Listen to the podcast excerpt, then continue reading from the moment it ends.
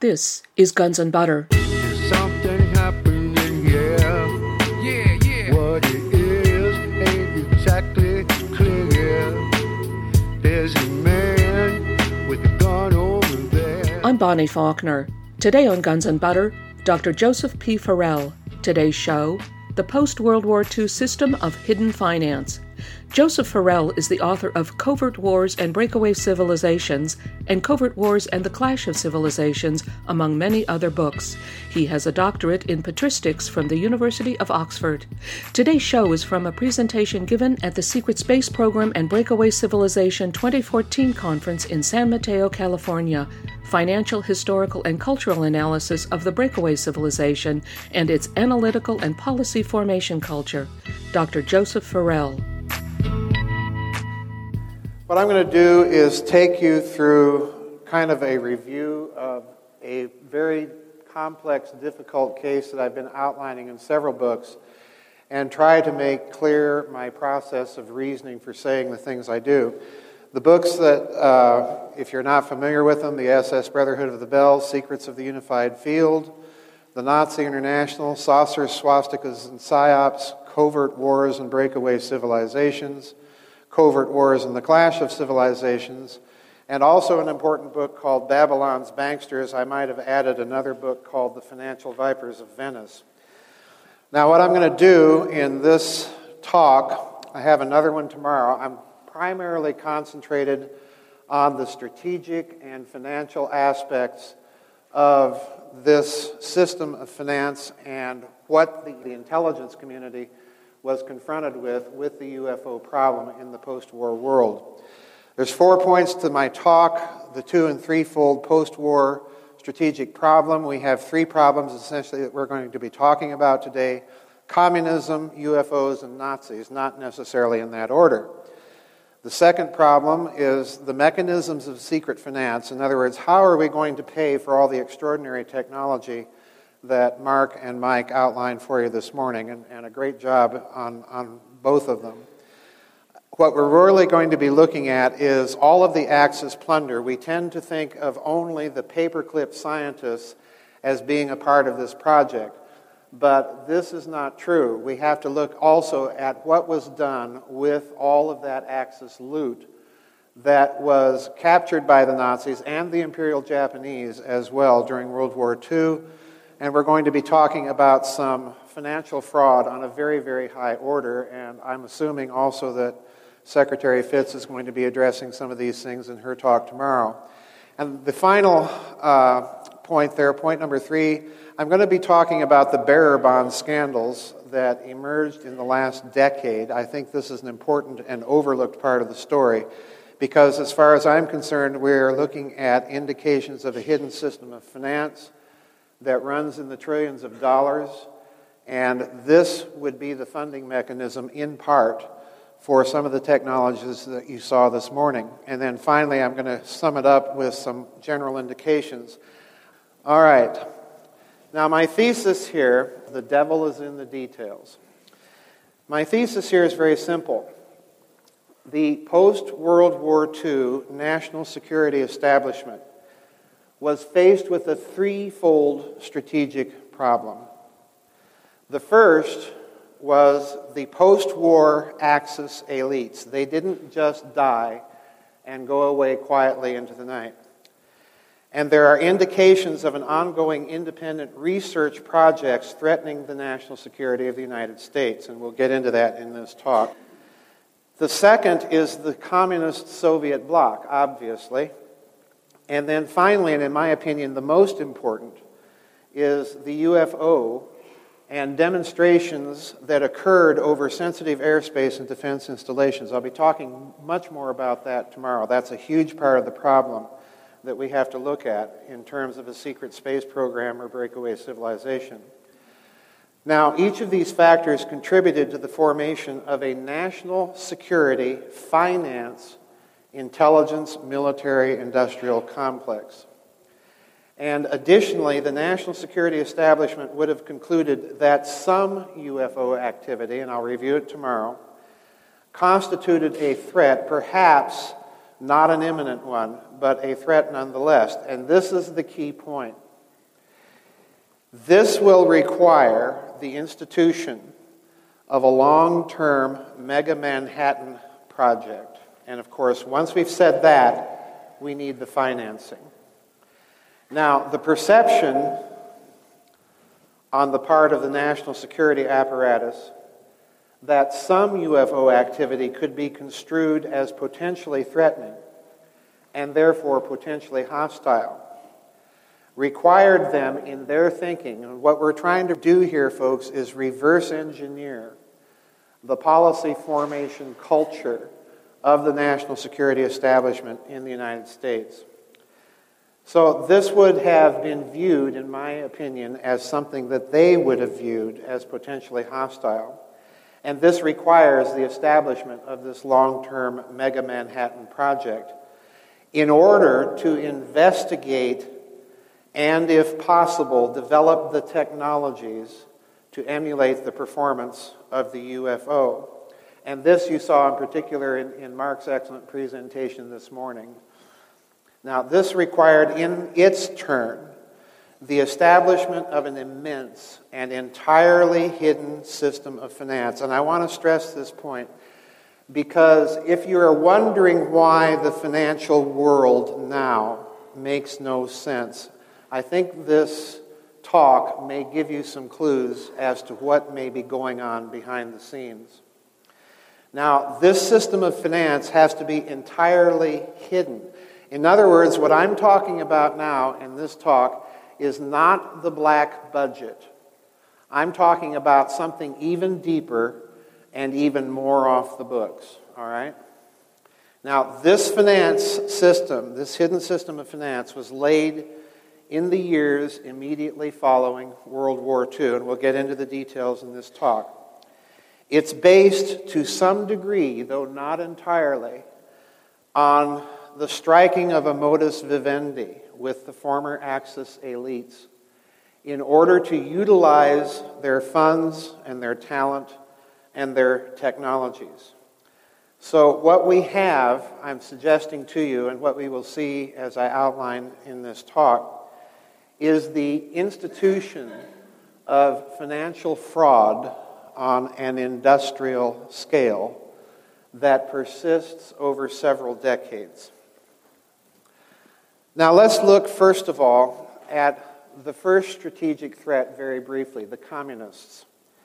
And there's four points that, if you go back to the time period from 1945, the end of the war, on up to, say, the early 1960s, there are four factors that I think weigh very heavily in the culture policy formation culture of, of the hidden intelligence and national security state.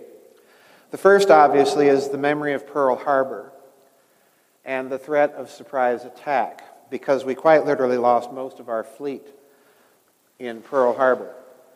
And the second factor, coupled with this, is the advent of new technologies and weapons of mass destruction. The atom bomb in 1945, and then again the hydrogen bomb in 1952. And then the third thing that we need to consider here is you couple this technology with the German V 2 development, the development of ballistic missiles, which was underway. We knew this in the Soviet Union, and we certainly were doing it as well. This meant that the threat of surprise attack was very real. It was a very real thing that they had to consider. And then the fourth factor, of course, in 1957 was the Russians launching Sputnik. Because, of course, theoretically, the potential was if you can orbit a satellite, then you might be able to orbit nuclear weapons and literally rain destruction down at a moment's notice. Now, all of this leads to this gentleman here and the development of what was called the open skies policy. And the thinking was this was a policy that we will see was developed and advocated by Nelson Rockefeller, who was a prominent advisor to President Eisenhower. They immediately concluded that we should have a policy whereby both sides could fly over each other's countries, monitor their activities, and make sure that neither side was subjected to a surprise attack. And this led to the development, of course, of the spy satellite. And all of this is coordinated by this man here, Richard Bissell, Richard M. Bissell, a very important man. If you don't know this man, get acquainted with him because this man is in charge of all the covert operations of the CIA throughout the 50s, up to and including the U 2 flights and, of course, the Bay of Pigs. This is the gentleman that is, so to speak, the top of the brain trust coordinating all these activities. But this gentleman is also a close associate with Nelson Aldrich Rockefeller, who, as I said before, formulates the policy, and Bissell is the one who ultimately is behind the development of the spy satellite. Now, I want you to consider if you're dealing with communists, UFOs, and possibly some independent group developing exotic technologies, you have to know where it's coming from and what they're up to. So you have to develop a crash program to create the technologies to monitor all of these types of developments. And it falls to Richard Bissell. Now, I want to read you this quotation from my book, Covert Wars and Clash of Civilizations, and I'm citing an excellent book on the development of spy satellite technology by Parker Temple. And that book is entitled Shades of Gray National Security and the Evolution of Space Reconnaissance. And this is what I said in Covert Wars and Clash of Civilizations. By November 1954, President Eisenhower had made the spy satellite program official. And CIA Director Allen Dulles informed Bissell that he was to manage it. So stop and consider now. You have the man in charge of covert operations like the U 2 flights, in charge of covert operations like the Bay of Pigs, and now he's also in charge of technological development. So bear this in mind. There is a close association between the development of these secret space technologies and covert operations. The problem lay in financing such a crash program and keeping it entirely secret.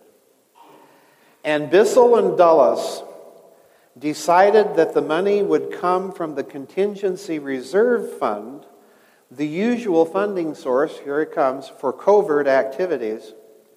And Bissell drafted a memorandum to that effect for Eisenhower's approval. It was the use of streamlined procurement procedures, and here comes a key phrase unvouchered funds that had contributed to its success. Now let's go to one more interesting quotation, again from my book, Covert Wars and Clash of Civilizations. Now listen to this. As the Corona satellite was being developed, it quickly became clear that there was need for a backup camera system. This was developed by Itek, whose founders put up only a modest amount of money, while Laurance S. Rockefeller and other Rockefeller family members furnished most of the funds required for the first few months of operations. Unquote. So, what do we have? Well, first of all, notice that you have now a direct corporate and finance and intelligence community interface at the very top or the very pinnacle of the American banking system.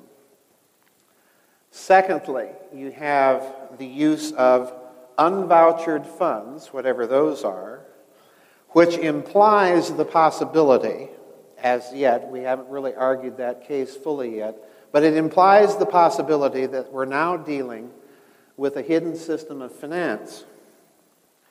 And the third thing that we notice is that covert operations and covert black projects are being coordinated not only at an extremely high level, but by the same man. You're listening to researcher and author Dr. Joseph Farrell. Today's show The Post World War II System of Hidden Finance. I'm Bonnie Faulkner. This is Guns and Butter. Now, let's go to the second component, the Nazis. This is such a crucial part of the story, I cannot emphasize it strongly enough. This gentleman here is General Major, General Major Reinhard Gehlen. He was the head during World War II of an organization that was called Fremde Heere Ost, which means Foreign Armies East. In other words, this German general was in charge of all of the military intelligence of Germany's Wehrmacht on the Eastern Front throughout all of World War II. And by Eastern Front, in intelligence terms, meant not only inside of the Soviet Union, but deeply inside the Soviet Union and also Eastern Europe. Now, this gentleman, as the war was winding down, approached the American general Sibert and through Sibert was negotiating with Allen Dulles, who was the station chief of the OSS in Zurich, Switzerland. And what the negotiation was basically attempting to do was he was trying to maintain his military intelligence network and system entirely intact after the war with him running it. Now, listen to this. These are the terms of the agreement that were worked out with the leaders of American intelligence during World War II and put into place after World War II. And here I am quoting directly from General Gehlen's memoirs. Okay? Number one, a clandestine German intelligence organization was to be set up using existing potential. In other words, we're keeping the Nazi intelligence network in place to continue information gathering in the East just as we had been doing before. The basis for this was our common interest in a defense against communism. Number two, the German organization was to work for or under the Americans, but jointly with the Americans.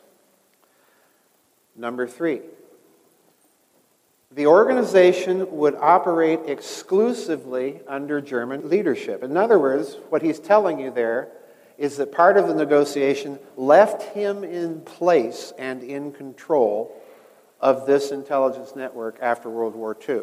And eventually, this intelligence service is rolled into the West German Bundesnachrichtendienst to become its intelligence service, which remains their version of the Central Intelligence Agency to this day. So, in other words, there is a direct connection between this wartime Nazi intelligence organization then and German intelligence now. This was the man that founded it.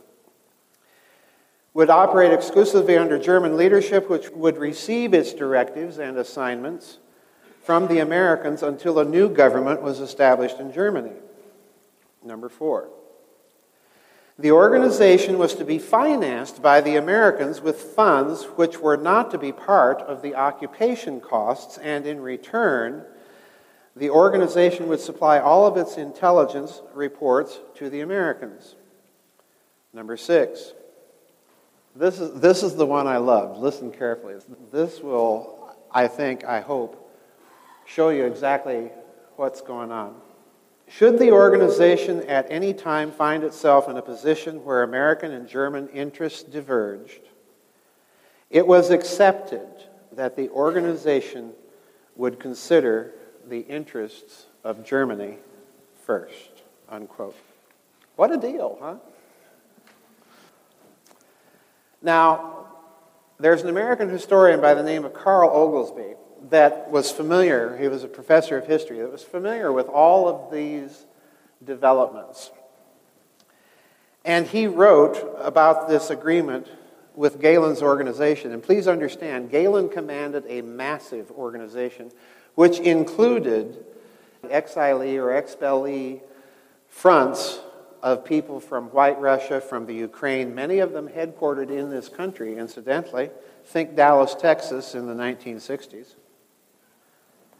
This meant, according to Oglesby, that this agreement, quote, substantially preempted the CIA's civilian character before it was ever born. Thus, whatever the CIA was from the standpoint of law, it remained, from the standpoint of practical intelligence collection, a front for a house of Nazi spies. Unquote. And this is true. Because if you look at this next quotation, there's a book out by Christopher Simpson called Blowback. Subtitle is The First Full Account of America's Recruitment of Nazis and Its Disastrous Effect on Our Domestic and Foreign Policy. So bad and so total was the early influence of the Gehlen organization, that's what it was called, the Gehlen Org, over the collection and even analysis of intelligence inside of the Eastern and Soviet bloc. That, quote, during the first years of the CIA under Rear Admiral Roscoe Hillenkoetter's administration, Gehlen's reports and analyses were sometimes simply retyped onto CIA stationery and presented to President Truman without further comment. Unquote. Now, there's another problem with this post war Nazi nexus. There's another problem. And the problem are the indicators that somewhere in the world the Nazis continued to develop the very technologies that they were working on inside the Third Reich during World War II. So, this brings us to the next point on the talk. In the coming slides, I'm going to outline the Ronald Richter problem, as I like to call it. This is Dr. Richter over here.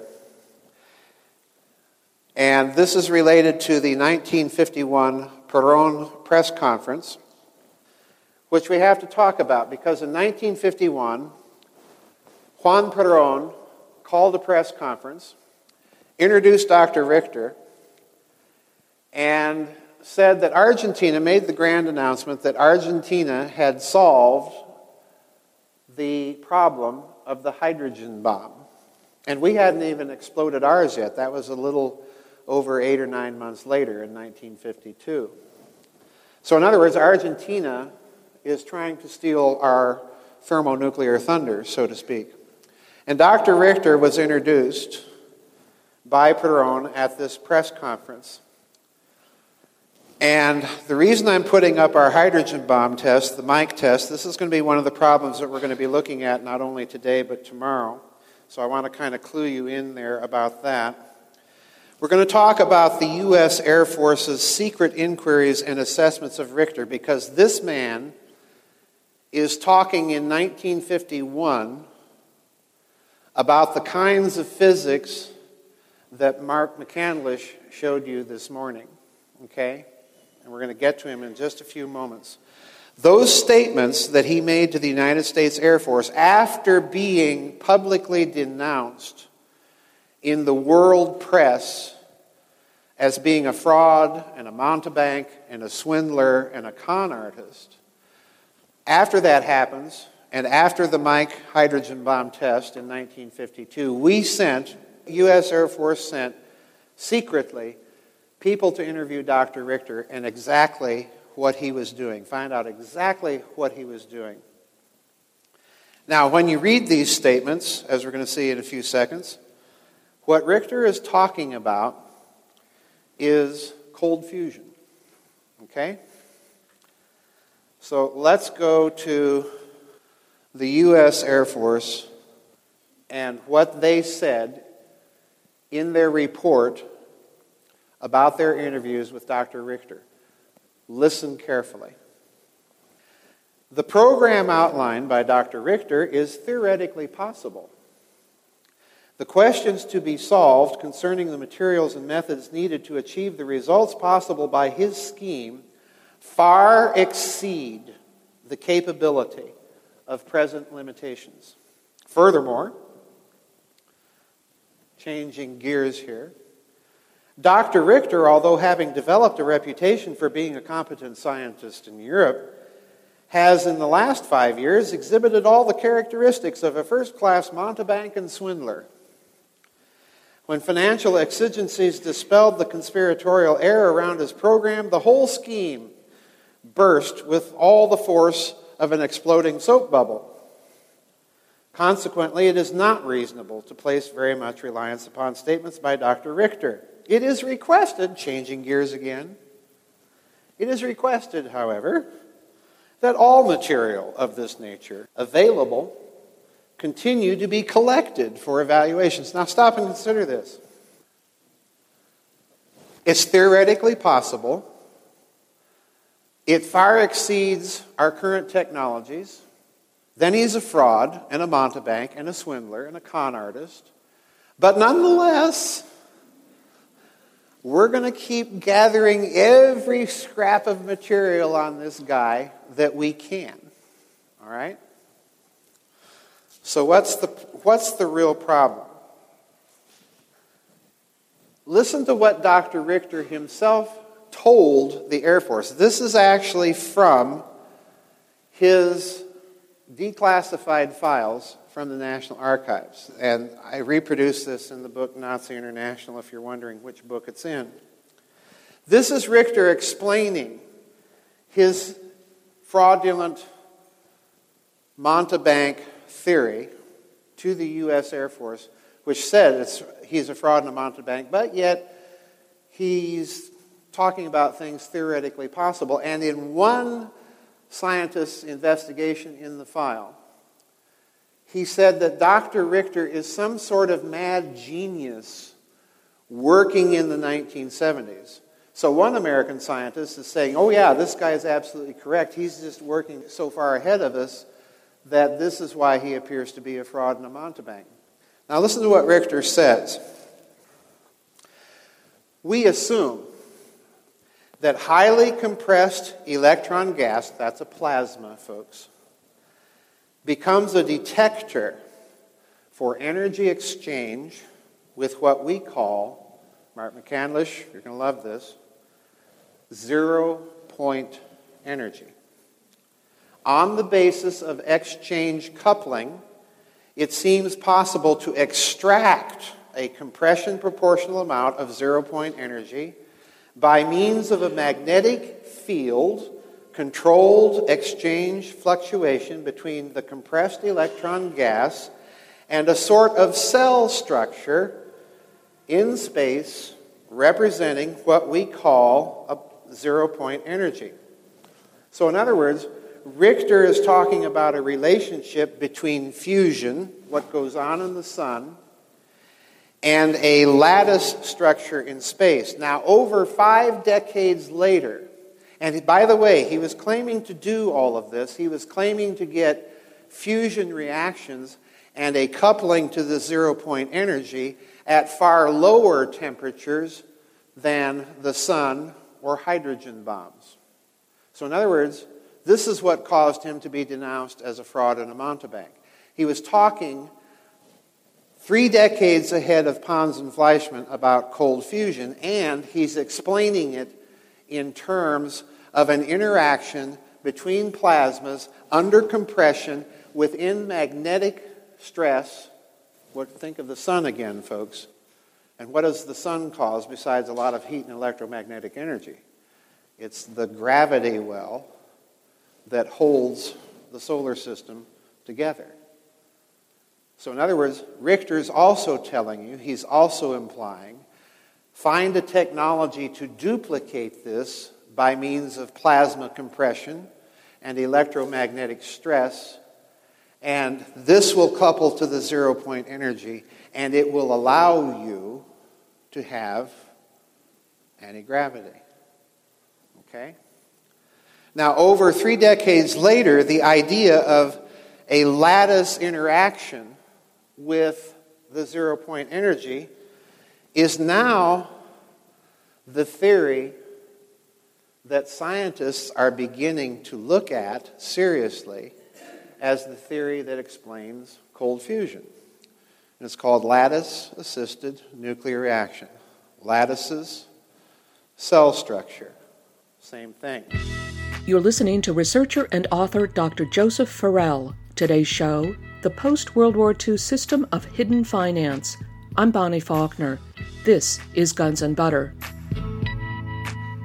The third problem that the national security establishment has to look at, besides all of these Nazis down there in Argentina doing very strange things for Juan Perón, and besides the communist bloc, is we have a UFO problem. Okay?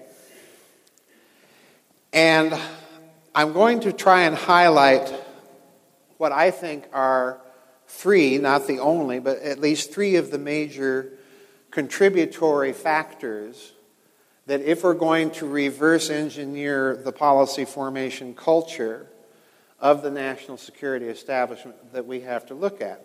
The first is obviously 1947. There's a huge UFO flap in the year 1947. Uh, I believe Richard Dolan at one point, uh, when we talked recently, said that there were something like hundreds of them all over the world. The second thing that we're going to be talking about is a German American engineer by the name of Alfred Loedding, and the very first assessments that were done within the national security establishment. Remember, 1947 is also the year that President Truman signs the National Security Act, creating the CIA and the NSA into law. And as we're going to see a little later on, 1947 is a crucial year financially. All right? Loedding offered the first assessments, and interestingly enough, we're going to see that the first thing that he suspects is somehow the Nazis are involved with this. But later on, Alfred Loedding also offers, for very deliberate, very specific, very clear reasons, another hypothesis, not in opposition to the first one, but rather as a supplement to it. And that is, he thinks that some of it may be coming from off world simply because we don't have the production capacity to produce all of these UFOs seen all over the world oftentimes in the same time frame. So let's look very briefly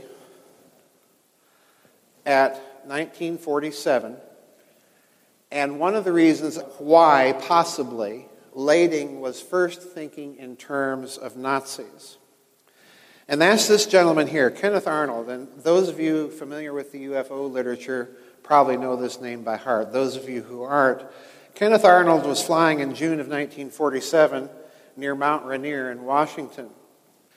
And he described seeing, I think it was seven or nine, something like that, what he called saucers skipping. And he later landed and drew a picture of it. Please note this, it's going to be very important in a moment. And these reports that Arnold and others saw in 1947, incidentally, were reported to the FBI by the local special agent in Boise, Idaho, I think it was, a fellow by the name of Guy Banister. And the subject of these UFO reports that Banister filed was always called Subject Matter X.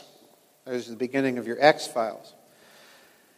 For those of you who don't know who Guy Banister is, Guy Banister if you've seen Oliver Stone's movie JFK, he's the New Orleans detective played by Ed Asner. And he was one of the people that New Orleans District Attorney Jim Garrison suspected of having been involved in the Kennedy assassination. So take that for whatever it's worth, but I'm laying it out there to show you how deep and how wide and far flung all of these threads and interconnections really are. Now let's look at something. When Arnold drew his sketch of what he saw, imagine someone like Alfred Loedding, who we'll get to in a minute, sitting there at Wright Patterson Air Base in Dayton, Ohio, a member of the Air Technical Intelligence Command. His boss is General Nathan Twining. And Loedding is in contact with all of the German paperclip scientists, including Walter Lippisch, who had been brought to Wright Patterson Air Base. And he, therefore, is very familiar with the Horten flying wing. So, Loedding writes one of his first intelligence assessments. And here's, here's Alfred Loedding. Notice what he's working on here? And guess where he's working on that? Lockheed. Okay? Loedding has all of these contacts with the German paperclip scientists at Wright Patterson. And he knows about the Horten Flying Wing and some of these other exotic aerodromes. Now, please don't misunderstand me here. I am not one of those that believes that the Haunebu and the Vril and all of these things that you hear that the Nazis actually built, these flying field propulsion saucers, are true. I do not believe that. But they did have some very advanced aerodynamics projects. And one of them, of course, was the Horten Flying Wing. And on that basis, it's Loedding, in my estimation, who's probably the brains behind the 1947 Air Force Collection Memorandum, well known to many people in the subject of secret technologies and ufology and so on, where you read it very carefully.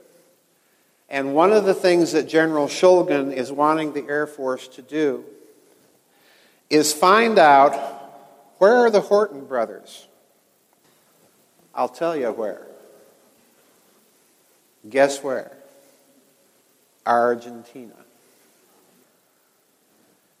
Now, the fact, as I stated up here on the slide, the fact that the U.S. Air Force is inquiring about the Horten brothers' whereabouts indicates, number one, that it suspects that there's some sort of connection between Nazi technology and the UFO problem.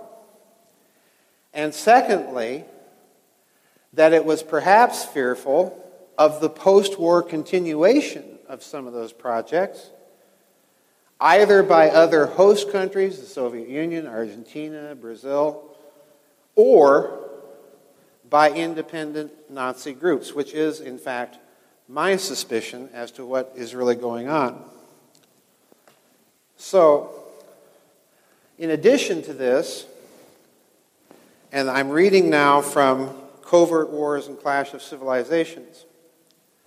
In addition to this, on November 10th, 1947, a secret intelligence collection memorandum was issued by the 970th Counterintelligence Corps to senior officers in Europe and specifically to the Nuremberg, Würzburg, Bayreuth, and Bamberg subregions. The document concludes that the UFOs are real, that they represent a technology, and that it was further suspected that the flying objects may have been developed from original plans and experiments conducted by the Germans prior to the capitulation. Given his hand in the Schulgen Memorandum, which first voiced those suspicions, it is easy to determine that Loedding was, if nothing else, extremely suspicious of potential German origins for some of the UFO phenomenon. However, his contact with the Nazi scientists at Wright Patterson, in my opinion, plus his own experiments in such aerodynes like flying saucers, convinced him, I think, of something else. Namely, that these technologies were very costly and difficult to produce. Just think of the engineering difficulty that you saw detailed by some of the planes that Michael Schratt talked about before lunch. Not to mention the engineering difficulty and cost of what Mark McCandlish talked about 24 feet wide quartz. That's enormously expensive. In addition to this, in my opinion, the sheer numbers of UFO reports, the sheer scale of what's going on, and this is very true. I don't even have to say in my opinion, because this is what Loedding thought. This convinced him that no contemporary production infrastructure existed on planet Earth to produce and account for all of these UFO reports. So he comes to entertain the extraterrestrial possibility as early as 1948. And there's a school of thought out there that thinks that Loedding was actually responsible for a well known document in ufology called the White Hot Intelligence Estimate, where this idea is first broached for the first time in Air Force intelligence literature. And in my opinion, I think that document is probably true, and I think it comes from this man right here, Alfred Loedding. So, in other words, the national security establishment had come to hold two things at the same time, not in opposition to each other, but as complements of each other. First, there's some secret human source, possibly independent Nazis, possibly some other group, that is behind some UFO reports. And secondly, it had also come to hold that no terrestrial explanation by itself could account for all of them simply because of the enormous cost and production difficulty. Now, I keep saying enormous cost because obviously we're leading up to the financial problem here. You're listening to researcher and author Dr. Joseph Farrell. Today's show The Post World War II System of Hidden Finance. I'm Bonnie Faulkner. This is Guns and Butter. So, what are the implications of this? This means the United States national security military industrial finance complex is confronted by a triple threat communists, Nazis, UFOs. And that his response has to do four things. First of all, it has to develop technologies that can do triple duty dealing with all three potential threats, not the least of which is finding out, if possible, where they're coming from and what they're doing.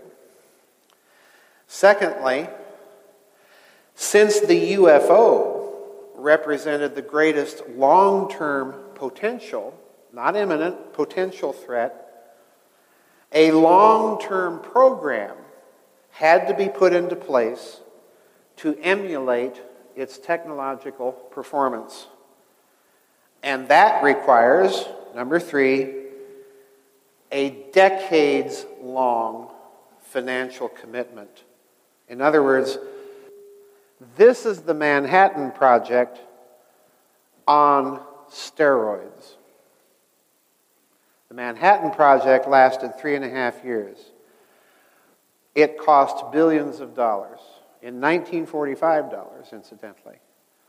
This is a problem that's going to require decades and funds in the trillions of dollars for decades. The fourth thing that it requires, therefore, is not only secrecy regarding the technological research aspects of it, but it will require extreme secrecy in the funding mechanism for it. So now we're finally at the third point of the outline Axis plunder, market manipulation, and fraud. Now, I'm going to be talking about two essential points Truman in 1947, as I indicated earlier, and this Axis plunder and its relationship to the National Security Act and the hidden system of finance, which are in turn all related to the problem of the UFO and therefore to secret space programs and breakaway civilizations. But I want to draw your attention here for a moment to the second point up here the formation of the Bilderberg Group and Operation Paperclip. Now, the Bilderbergers, as you know, were founded in 1954. That's when they began meeting. On the Western Anglo American side, you had, of course, Laurance and David Rockefeller pushing for the formation of this group. You had, of course, the involvement of the Rothschilds in Great Britain. But on the European side, who do you have? Well, you have Prince Bernhard of the Netherlands. Now, Prince Bernhard is a minor German nobleman, but here's, here's the curveball. Most people don't know that Prince Bernhard was kind of a middle echelon manager for guess who?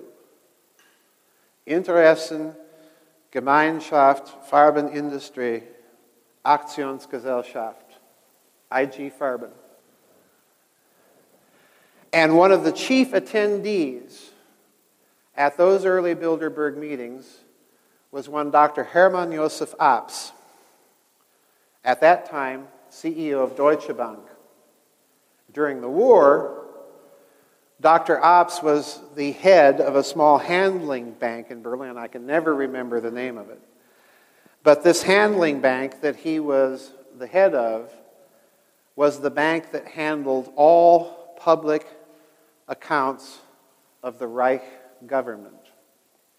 In other words, that's the man signing Adolf Hitler's paycheck as Reichskanzler.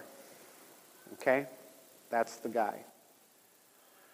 So, in other words, it looks to me like what the Bilderberg Group is, is it's the financial aspect of Operation Paperclip. It is, in other words, the coordinating body that's going to move all of this Axis plunder into the Western system of finance, be kept all off the books, and some of it diverted into covert operations, some of it diverted into black projects, and then some of it funneled back to Europe in the form of American aid.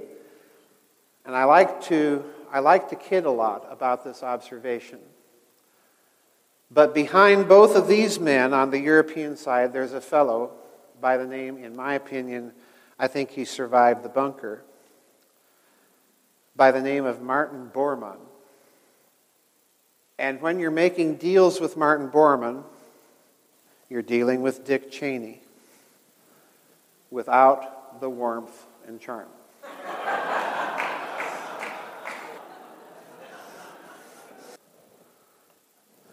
now let's look at this Axis loot for a moment because everyone thinks about the Nazis going around Europe and plundering art treasures and stockpiling everything. Nobody remembers the Japanese. But in point of fact, throughout World War II, there was a Japanese operation called Operation Golden Lily. It was led by a member of the imperial household by the name of Prince Chichibu.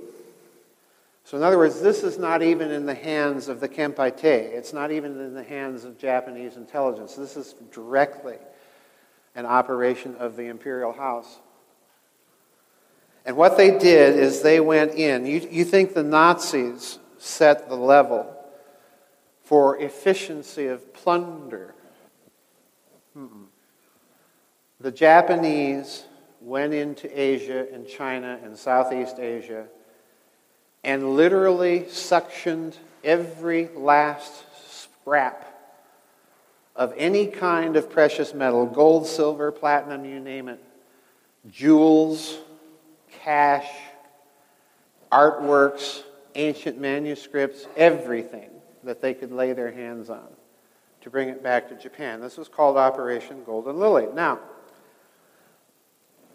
this gentleman here, toward the end of the war, after the American invasion of the Philippine archipelago, learns about it.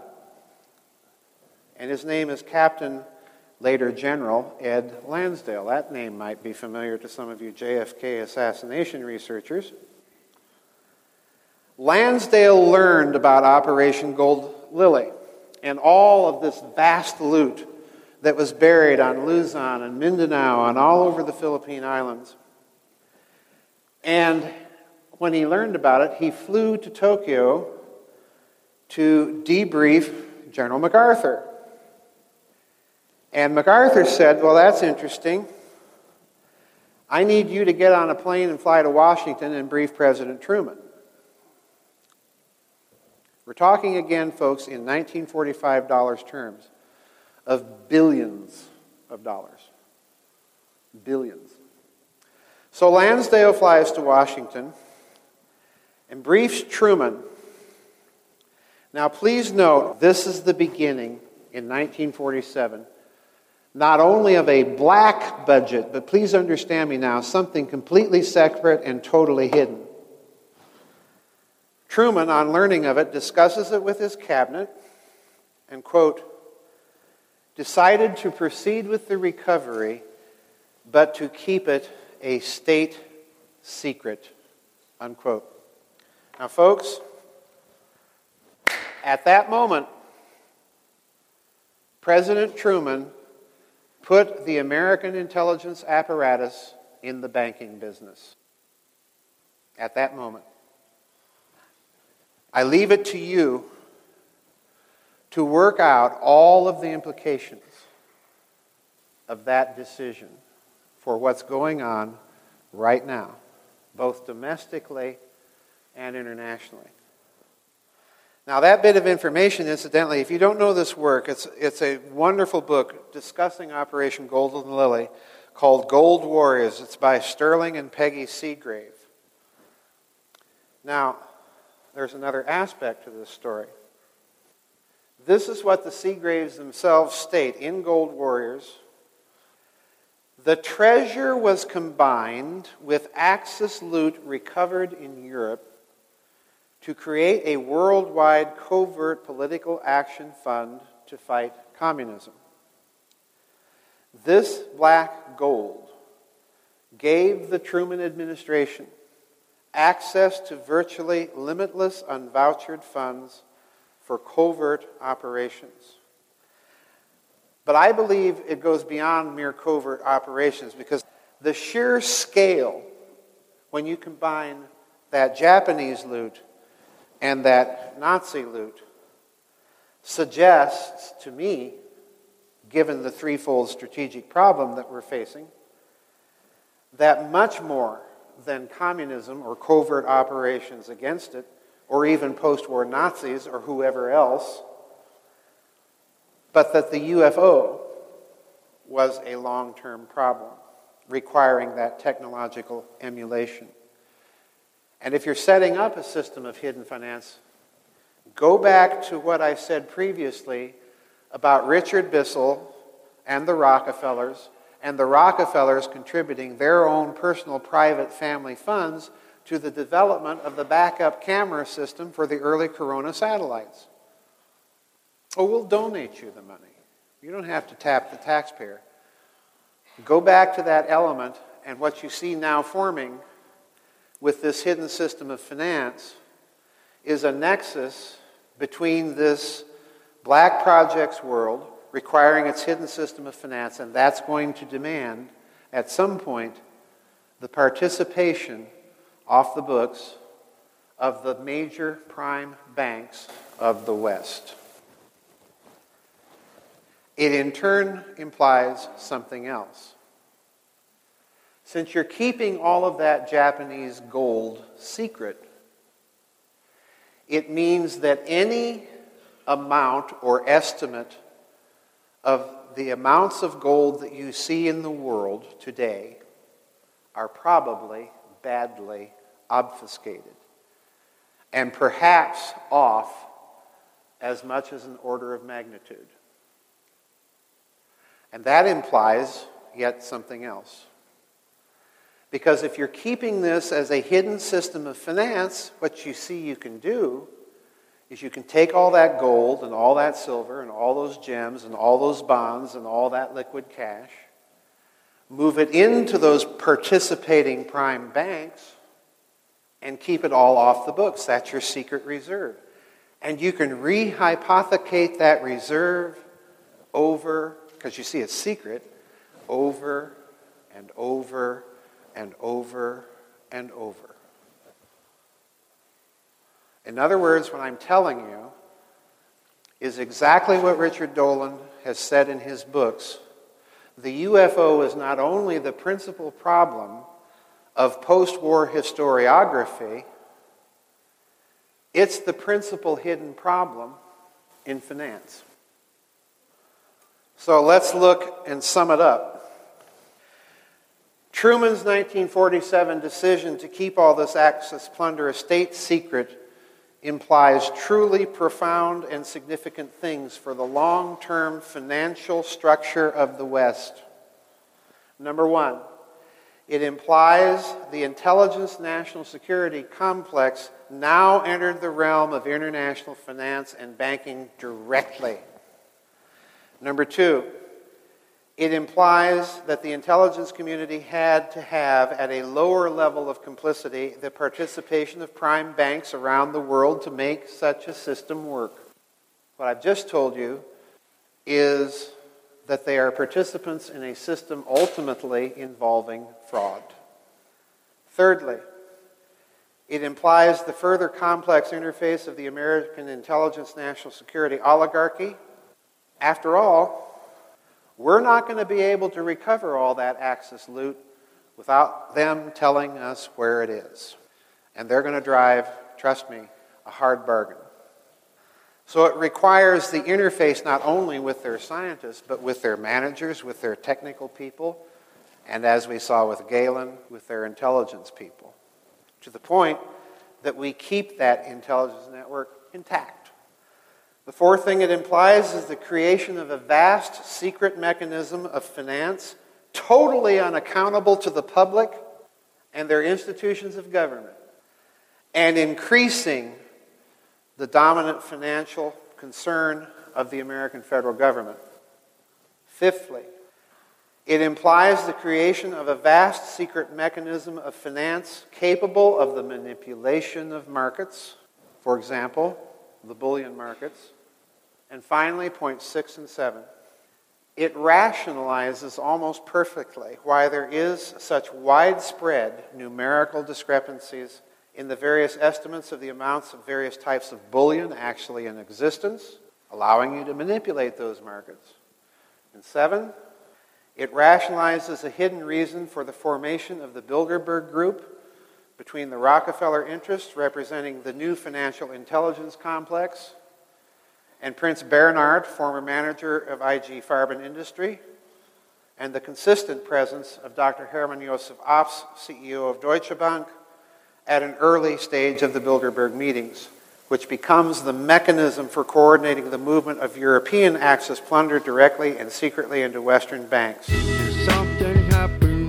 You've been listening to Dr. Joseph Farrell. Today's show has been The Post World War II System of Hidden Finance from a presentation given at the Secret Space Program and Breakaway Civilization 2014 conference in San Mateo, California financial, historical, and cultural analysis of the breakaway civilization and its analytical and policy formation culture. Joseph Farrell is the author of Covert Wars and Breakaway Civilizations and Covert Wars and the Clash of Civilizations, among many other books. He is a doctorate in patristics from the University of Oxford. Visit his website at gizadeathstar.com. That's gizadeathstar.com. Guns and Butter is produced by Bonnie Faulkner and Yarrow Mahko. To leave comments or order copies of shows, email us at faulkner at gunsandbutter.org. That's F A U L K N E R at G U N S A N D B U T T E R dot O R G. Visit our website at gunsandbutter.org. And new world order is about to begin. You know what I'm saying? Now the question is, are you ready for the real revolution, which is the evolution of the mind? If you seek, then you shall find that we all come from the divine. Wisdom that are written on the walls of life, then universally we will stand and divided we will fall because love conquers all. You understand what I'm saying? This is a call for all you sleeping souls. Wake up and take control of your own cipher and be on the lookout for the spirit sniper trying to steal your light. You know what I'm saying? Look within inside yourself